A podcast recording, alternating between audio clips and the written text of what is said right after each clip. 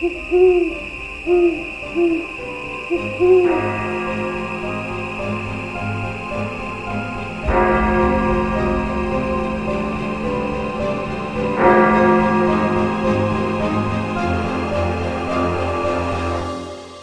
12 past 3.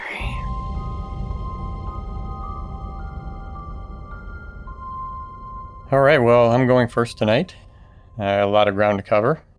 Yeah. The story that I'm doing turned out to be a bigger monster than I thought it would be. Well, it's a ghost, but the story was a monster. Yeah. So tonight I am talking about the haunting in Bridgeport, Connecticut in the late 60s, early 70s. More specifically, the home at 966 Lindley Street and the family of Jerry and Laura Gooden. Now, the only reason I bring up the specific address is because of the house number 966. Ah. I didn't really pay attention to it until I had seen a picture of the house and it had those, you know, those standard metal house numbers. yeah. And I was thinking, oh, yeah, if that nine just flipped over, I was surprised nobody mentioned that in all the reading I did. That is interesting that no one else brought that up. Yeah, I thought for sure somebody would say something. Yeah. So, as I mentioned last week, I was delayed because I wanted to read the book from William J. Hall, The World's Most Haunted House. Originally, I had dismissed the book because I have an issue with most haunted anything. Yeah. We've been through this discussion before about most haunted New Orleans, most haunted this, most haunted that. But anyway, so I read the book. It was an interesting book, a lot more detailed than anything I could find elsewhere. Let me get on with it. Jerry and Laura Gooden purchased the house in 1960. It is a four room, so not a four bedroom, a four room, one bathroom, 738 square foot bungalow with a basement. So very small, single level, square clapboard house. Mm, Very unassuming, Yeah. right?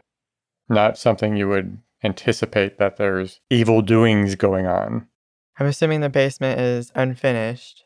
That Uh, my assumption, yeah. that gives me a good indicator that it's not gonna be good. Yeah. They did have some things going on in the basement, but I don't talk about that too much with everything else that went on. Yeah.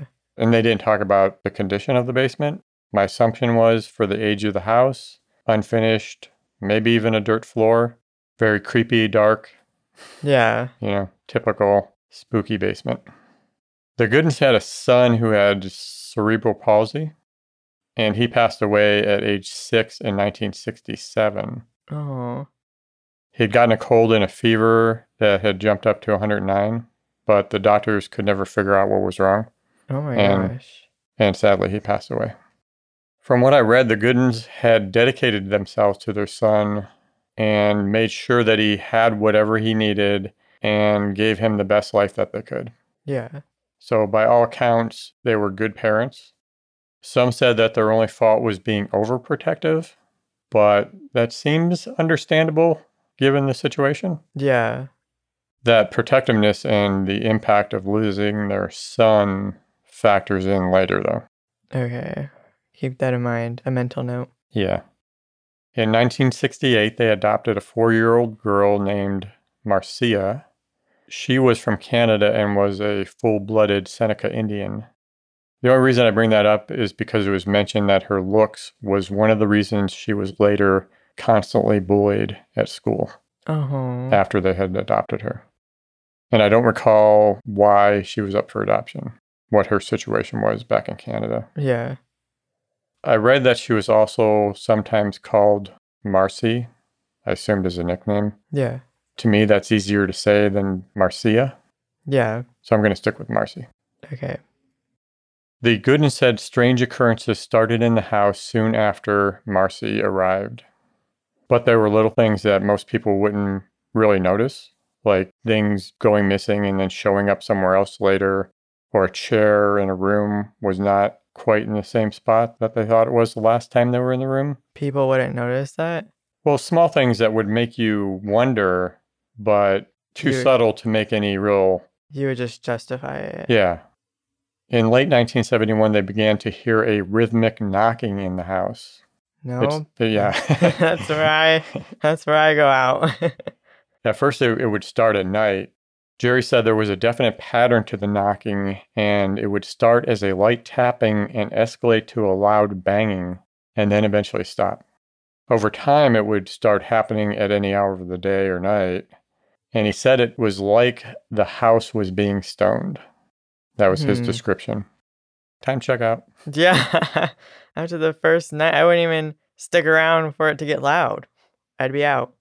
But at first they weren't scared of it, they were just annoyed and wondering what what was going on. You know, they were they weren't thinking this is supernatural. They were just thinking what is making this noise. Like were they thinking that it was the pipes or something? Yeah, so Okay. in 72 they contacted the police for the first time about the noise. I thought that was kind of odd, but maybe some, you know, just a different time, right? Yeah. At first Jerry had wondered if it was the neighbor kids playing pranks or there was also some developers who were proposing building a condo next door Yeah. and he was vocally opposed to it. So he thought maybe the developers were doing stuff to try to get people to sell. Yeah. The problem with both of those theories, though, was the noise seemed to be coming from in the house. And the family he suspected might be pranking them had actually ended up moving at one point, and the noise still continued. How far away did they move though? Yeah. They're dedicated. Yeah. Police, fire, city officials all tried to help identify the source of the noise. Even sending out different specialists never could find out what was going on. What kind of specialists? Well, there was some construction going on for a freeway not too far from them. Yeah. So they were trying to determine if that was somehow causing the noise. They had the foundation inspected, gas lines, as you just mentioned, plumbing, all checked. They even replaced the furnace. Hmm. Knocking continued. At some point, the city officials just gave up. I guess they were like, well, good luck with that. I mean, what are you supposed to say? Yeah, I know. What can you do? I'm just surprised that that many people were involved in trying to figure it out. I feel like in the beginning they'd be like, "Well, sounds like your problem." Yeah, I was I was really surprised by that too. But again, I think a different era. Yeah. I don't know. That was it was weird to me that they called the police because of this banging. It might have been saying, "Hey, I think somebody's you know doing this to us," Yeah. and that's why they called. That makes sense. Jumping to the summer of '74, couple of incidents. Laura and Jerry saw a disembodied hand in one of the windows, but quickly investigating, they didn't find anybody outside. One evening in early autumn of that year, they heard three sharp knocks at the front door. Mm-mm. Mm-mm. Laura went to answer it, but nobody was there. And although it was a dry night, she was puzzled because there were wet footprints on the stoop. What? and they they questioned it, right? Like they weren't trying to justify that. I'm not sure if they question these things at this point yet. Yeah. We're getting to the point where they're going to Okay. not be questioning things oh anymore. Oh my gosh. I just want to say, pro tip. If you hear three knocks, yeah. do not answer. Move. I don't Yeah, care. don't, don't answer and then start packing. Yeah. the three knocks means you need to pack your stuff and leave. yes. So Marcy was starting fifth grade at this time. As I mentioned, she was bullied because of her looks, and kids would say she looked like a boy, and they called her ape. Oh, Yeah. kids are mean. Mm-hmm. Early in the school year, she was injured when a boy in her class punched her hard in the back and kicked her in her pelvic and groin area. Oh my gosh. She ended up having to wear a soft back brace, and her parents removed her from school and began having her tutored at home. Let me step back a little bit to a couple of things I forgot to mention. Okay. So, as I had said, the Goodens were overprotective, Yeah. possibly stemming from what they went through with their son, or maybe that was just their nature. Makes sense.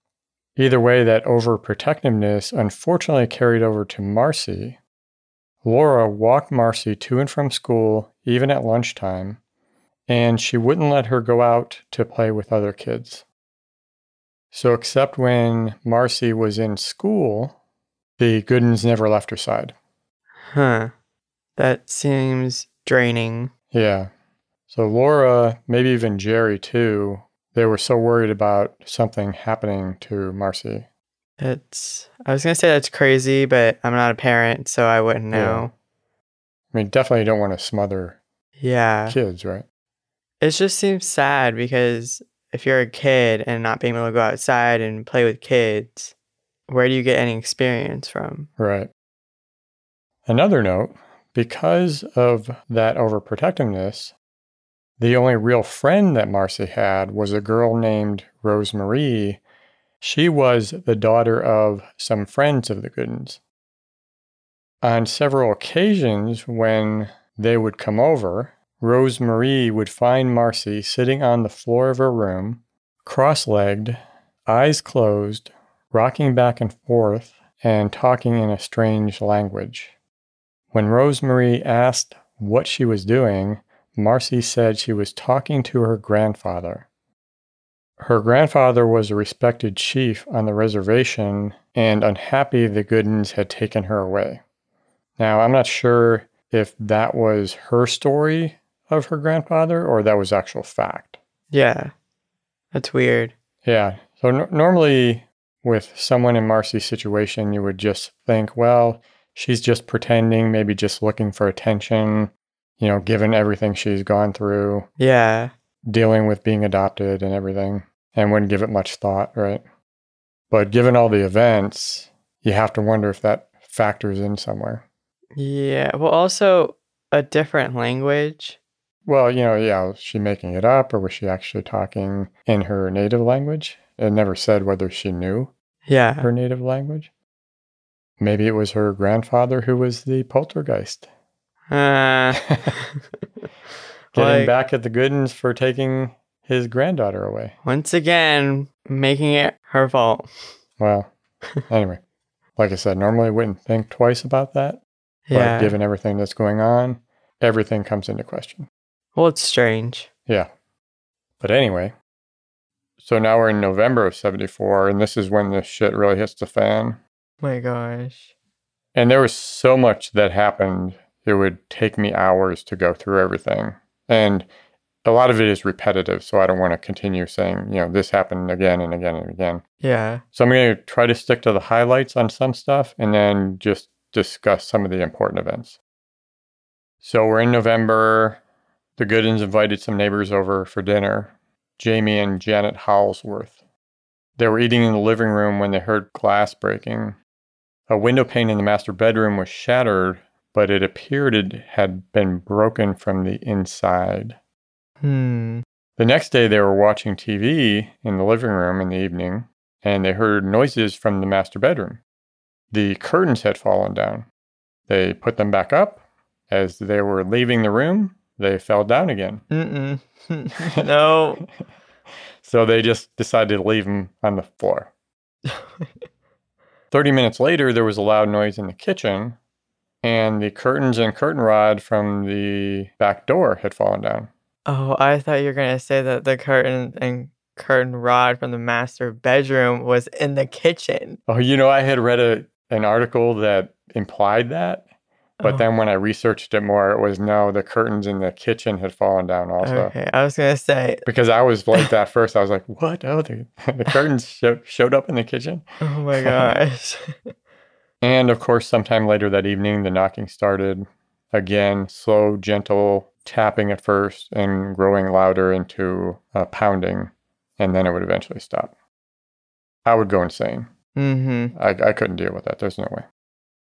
Now we're on the 23rd of November. Okay. Returning home after a day trip to visit relatives, Jerry noticed the television in Marcy's room, which normally sat on a high shelf, was on her bed. He thought that was odd, but he just put it back. Why are they being so nonchalant about this? yeah, I think this is where it stops getting nonchalant. After he put the TV back, he went into the kitchen and he saw the plates rising up out of the sink and they were flying around the room and then smashing into the floor. Uh-uh.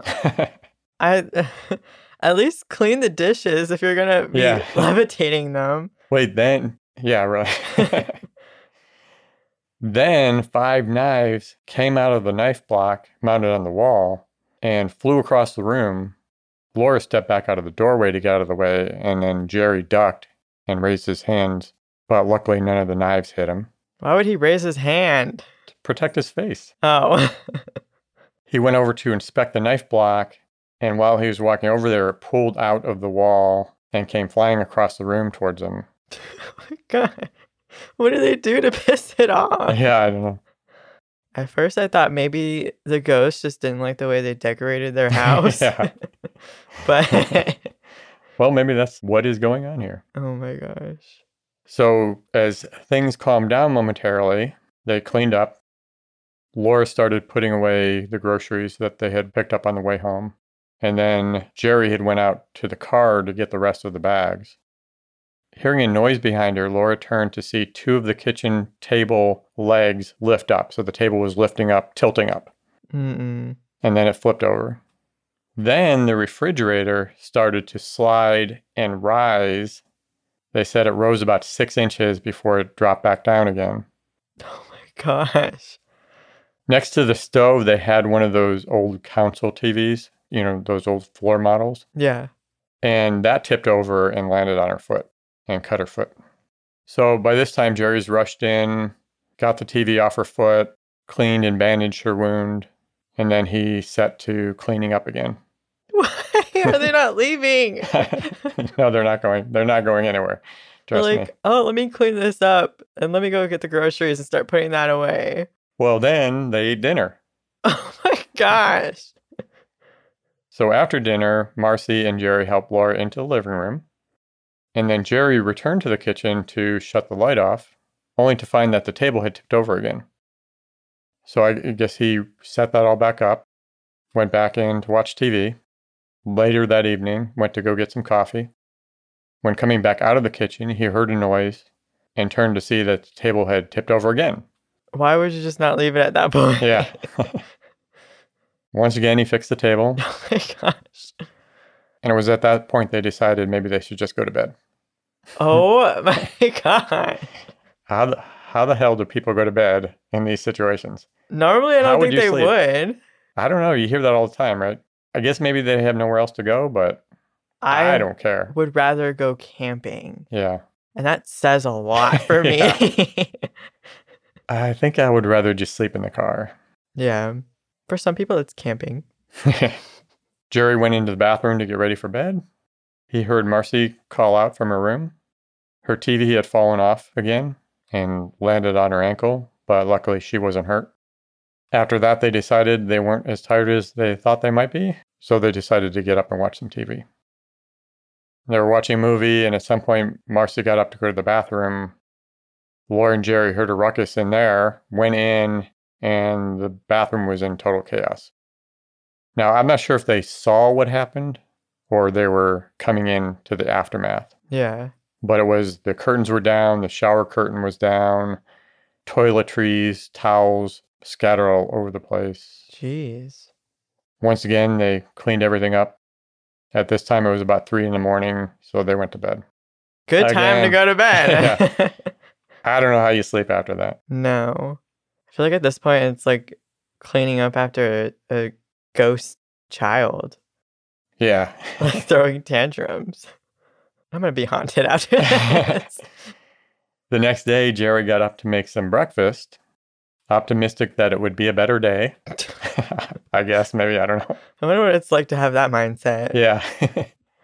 he once again found the kitchen table flipped over, and the refrigerator was pushed over against the back door. But they said they had not heard any noise. Of course, if you went to bed at three in the morning, you could have just as well slept through it. Yeah, I would have been knocked out. Yeah. He goes into the master bedroom to tell Laura what happened. And they have a picture of Jesus in the room and a crucifix on the wall. As they all do. And they came off the wall, nails and all, fell to the floor. Oh my gosh. They then heard a crash in Marcy's room. A large bureau had fallen over, and a crucifix that was hanging above her bedroom door fell with such force that when it hit the carpet, it broke apart. Oh my gosh. At that point, they hear a commotion in the living room. They had three recliners in their living room. They were all shaking.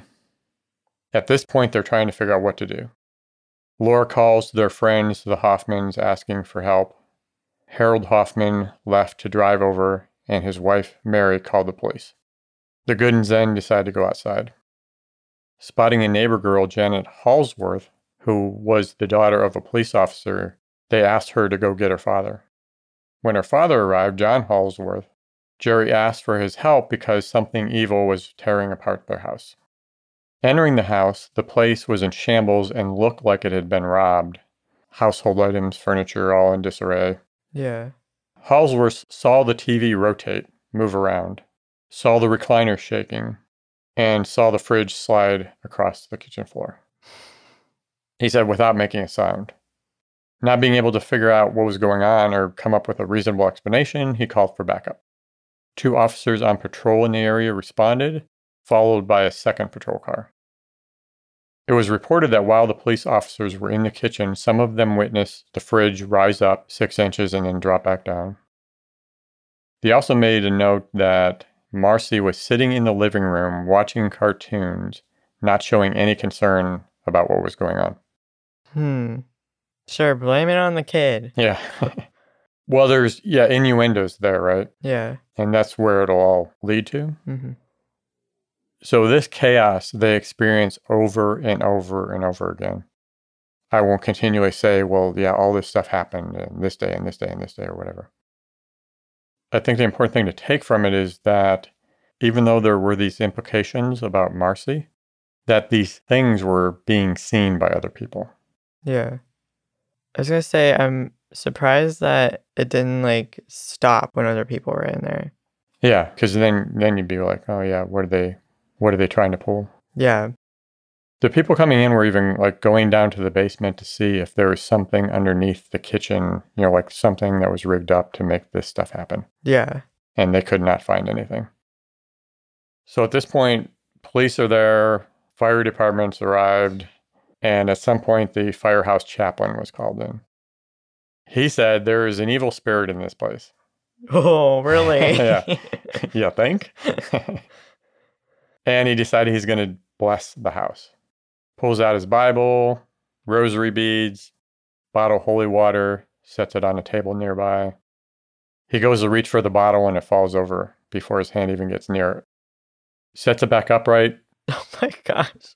Wants to see if it'll happen again. Yeah. Reach for it, falls over again.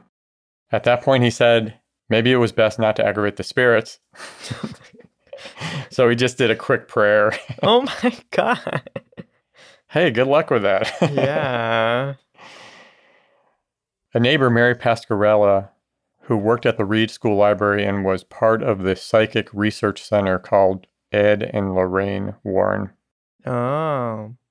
Now, this wasn't talked about in anything I read, but my understanding is that Mary Pascarella was very well known in psychic circles. I've never You know, if that. you were in those circles, Oh. you would know her. Yeah. But she's not like somebody like, you know, the Warrens. Yeah. It was interesting to me, though, that she lived in the neighborhood. Yeah. It's like, what are the odds, right? So that was kind of strange. Warrens show up. They had been doing their work for 20 years at this point, but weren't known like they are today or even after this. So the Gooden case was their first widely publicized investigation. Yeah. By the next morning, reporters began to arrive from New Haven in New York, and the story went national. Jeez. Soon, crowds of people started gathering outside, people hoping to get a glimpse of what was going on. Why do people like want to see that? Yeah, well, so another side reference The Exorcist book was published in 71, and the movie was released in December of 73.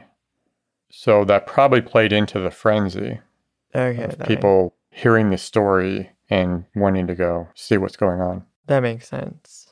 There were times when the crowd was estimated to be upwards of 2,000 people.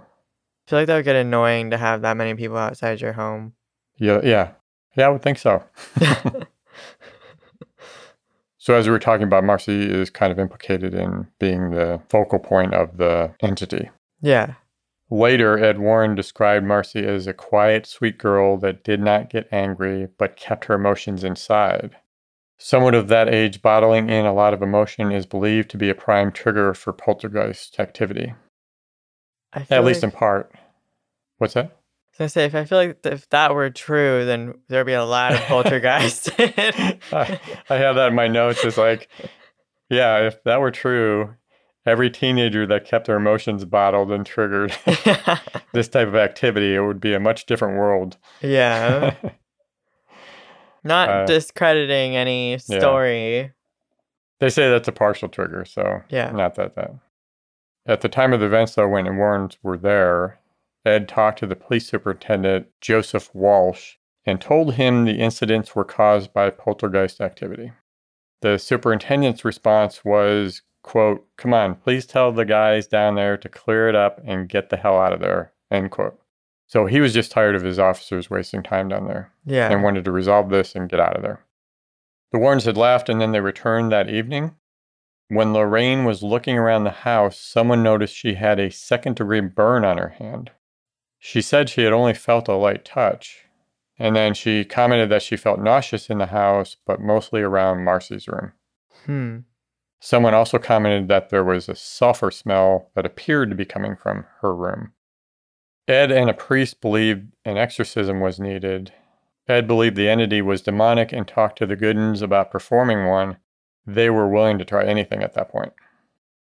At one point, the entity reportedly showed itself.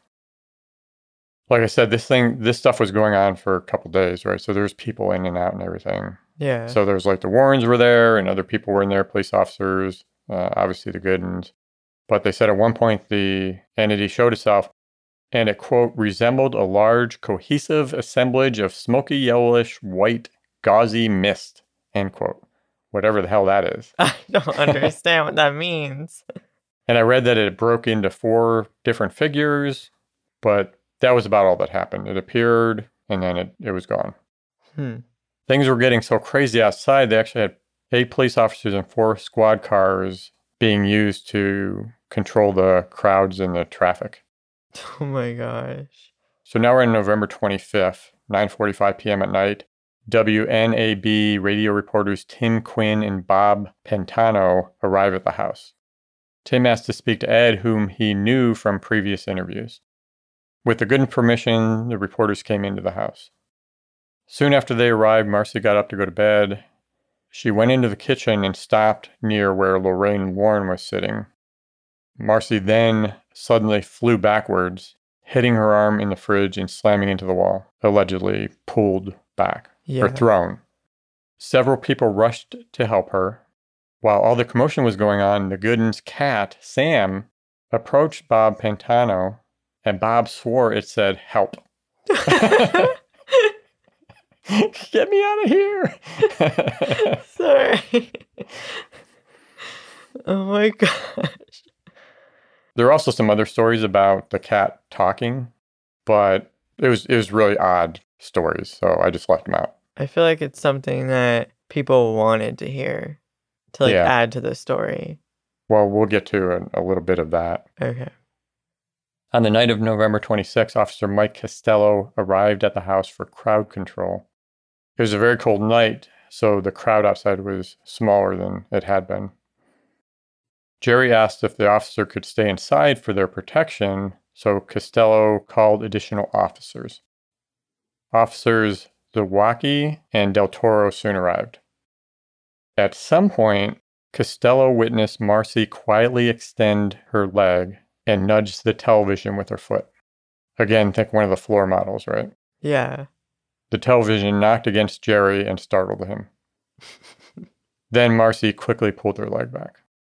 After having a talk with Marcy, Del Toro said she confessed that she kicked the TV and made Sam talk and even showed them how she pulled it off. So she was the talking cat. Yes, allegedly. So Marcy is crying at this point. and Costello asked her why she had done it. She said she wanted to see if the demon would do anything. So even at that point, she's not saying she did everything. She's saying she did some of the stuff. Yeah. But then she was asked about the blister on Lorraine Warren's hand, and Marcy said Lorraine put her hand under hot water. So she's alleging that the Warrens were staging some stuff. Yeah.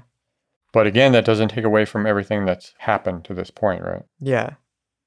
Asked if anyone put her up to doing this stuff, she insisted no.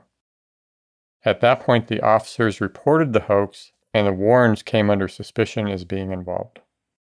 As I said, it's important to remember the things that were happening and the witnesses that they had, and the fact that some of these things were happening when Marcy or Jerry or Laura weren't even in the room Yeah. that it was happening in, or even when Marcy wasn't even home.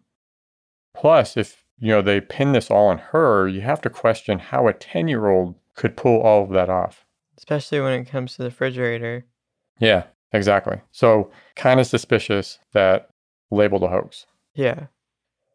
They had an inspector come in who was, I believe, just like a detective to kind of close out the case. The police recommended having a doctor talk to Marcy, so Dr. Santiago Escobar of the city's mobile medical services was sent out to speak with the Goodens and Marcy. He concluded the girl was in need of psychiatric treatment and advised taking her to Baptist Memorial Mental Health Clinic. Oh my gosh. The Goodens were not happy with the Warrens and what Marcy suggested about Lorraine intentionally burning her hand and the suggestions that the Warrens were embellishing the story to gain publicity. So she wasn't happy that their daughter said that, or she wasn't happy that it was possible that the Warrens were making it up. They weren't happy that it sounded like the Warrens were using them to gain publicity. Okay. That makes sense. Jerry also said that Ed was making toll calls from their house, calling reporters to get the story out. So remember at this time, calls actually cost money. It was like, you know, calls are all free these days. Yeah. Calling long distance back then cost a fortune. Also, rumors started to circulate that Ed had drugged Marcy with candy and had used witchcraft to put everyone under a spell. Oh So- my. The police initially left, the superintendent glad to have a reason to get his men out of there. But during the aftermath, as people continued to crowd around the house, they had to come back to work crowd control. One evening, Jerry smelled smoke and alerted an officer outside who found a small fire had been started at the back corner of the house. The officer saw two men in the woods behind the property. Those men were later picked up and charged with attempted second degree arson. They said they were trying to rid the house of evil. Jeez. As December approached, things were quiet in the house and the crowds began to die down, except for the few die-hard ghost hunters. What? Just the dedication. Yeah, yeah. On December 10, Laura rushed out to the police officer that was on duty and told him that things were happening again. I believe a couple officers went into the house. They reportedly saw a recliner move. Marcy was in clear view and nowhere near the recliner at the time. A desk moved a couple of feet towards the officers. One of the officers witnessed the entire motion and commented how strange and quiet the movement was. Yeah. At this point, the events start all over again. Again, rinse, repeat. I'm not going to get into the details. One of the priests, Father Doyle, assured them he was trying to get the church to approve an exorcism, but the church was cautious to approve them to begin with, but especially with the publicity of this case and the claims of a hoax, Yeah. they were kind of resistant. That makes sense. On Monday, December 16, Boyce Beatty contacted them about the Psychical Research Foundation doing an investigation. Now, this investigation they did was really weird to me, at least how it was explained. It wasn't like you would think an investigation these days. Yeah. It was mostly them interviewing everyone involved. So it seemed more of a psychological investigation. Yeah. A couple interesting notes from that. They did interview Ed Warren. He vouched for what he had witnessed, provided them with his tapes and the tapes that the Goodens had provided him from earlier in 1972 with the knocking noises. They talked to Inspector Clark, so he was the detective that was put in charge of closing the case and reported it as a hoax. Yeah. He told them he believed there was more to the story than originally thought. but he was pressured from his superiors to close the case and get the crowds under control. So make them look bad so you look good at your job. Yeah, they just had a lot of officers out there. Crowds were getting out of hand. They needed to figure out a way to just get it to stop. So, sounded like this was the easiest way. Many of the witnesses, such as the police officers, kept officially quiet about what they saw because they were afraid of the repercussions.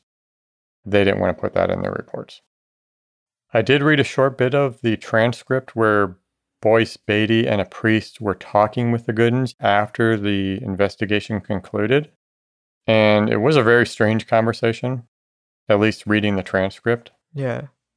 The three recommendations they gave to the Goodens were get Marcy back into school, get Marcy counseling, and for the Goodens to seek counseling themselves, which was interesting, right? Yeah. A big part of the conversation was about the Goodens, mostly Laura's overprotectiveness of Marcy. They were talking about how she needs to give Marcy some freedom to live her life, to even let her walk to school on her own and go out and play with other kids.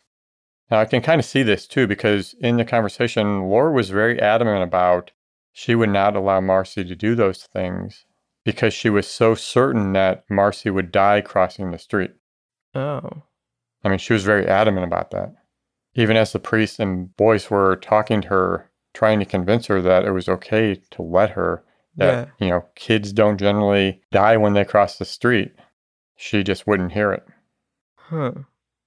another part of the conversation was the goodens feeling like they were being labeled as crazy because of the suggestion that they seek counseling beatty and the priest were trying to tell them it was for them to have somebody to talk to about everything that was going on and everything they were going through but I imagine back then there was a real stigma about getting psychiatric help. Yeah, I can see that. Eventually, the Goodens contacted attorney Victor Ferrante. He wanted the Goodens to only do interviews that they would be paid to do, but they weren't interested in making money off of the situation or gaining more attention. They just wanted it to all stop so that they could get their lives back. Yeah. It's a good indicator that they're not faking it. Yeah, To me, it is. They did one last interview. I don't have my notes here. It was, I believe, for the radio station, but they refused to ask for payment on it. Yeah. And I'm not sure why they did a final interview, but the lawyer sent a letter to the Warrens notifying them to not talk about the Goodens. So they didn't want them promoting that story in their lectures. Yeah. He also sent them a bill for the phone calls Ed made while he was in the house. Good. No word on whether he actually paid it or not, but the Goodins said that they ended up with about $5,000 in damage to items in their house, which would be the equivalent to about 30,000 today. oh my god. Yeah. They did get Marcy back to school with assistance, so they got her into the Catholic school. You know, there's um, tuitions, so they had to get assistance. Yeah. They felt that was better than putting her in public school again. And it was reported that Marcy was happy there. That's good. Yeah. The Goodens continued to be ridiculed and harassed, unfortunately. Jerry at work, their house would be egged, windows broken, their car damaged, tires slashed. Laura would find the clothes she hung up outside pulled down and laying on the ground. I don't get people. I don't get what they even get out of that. Yeah. It's like, what did the Goodins do to them that they feel it necessary to go destroy their property?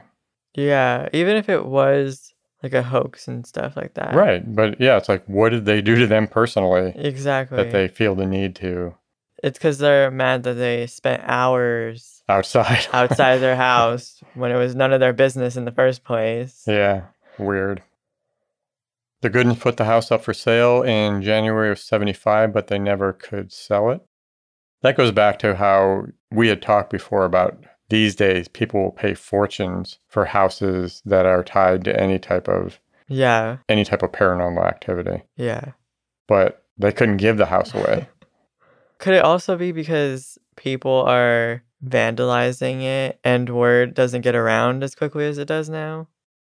I don't know. I just think it is the times. Like now, paranormal stuff is obviously so popular and people want haunted houses.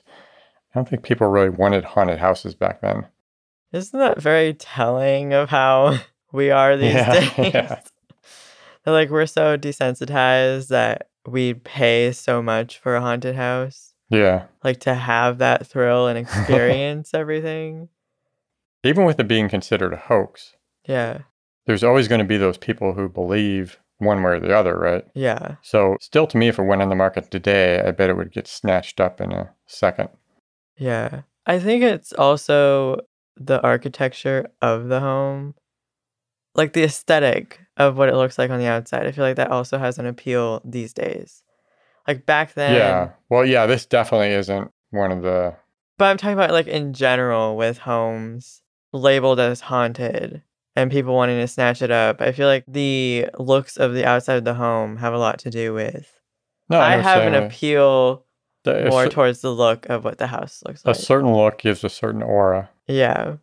and makes it either creepy or, or whatever. Yeah. I don't know. I still think Zach would have bought it.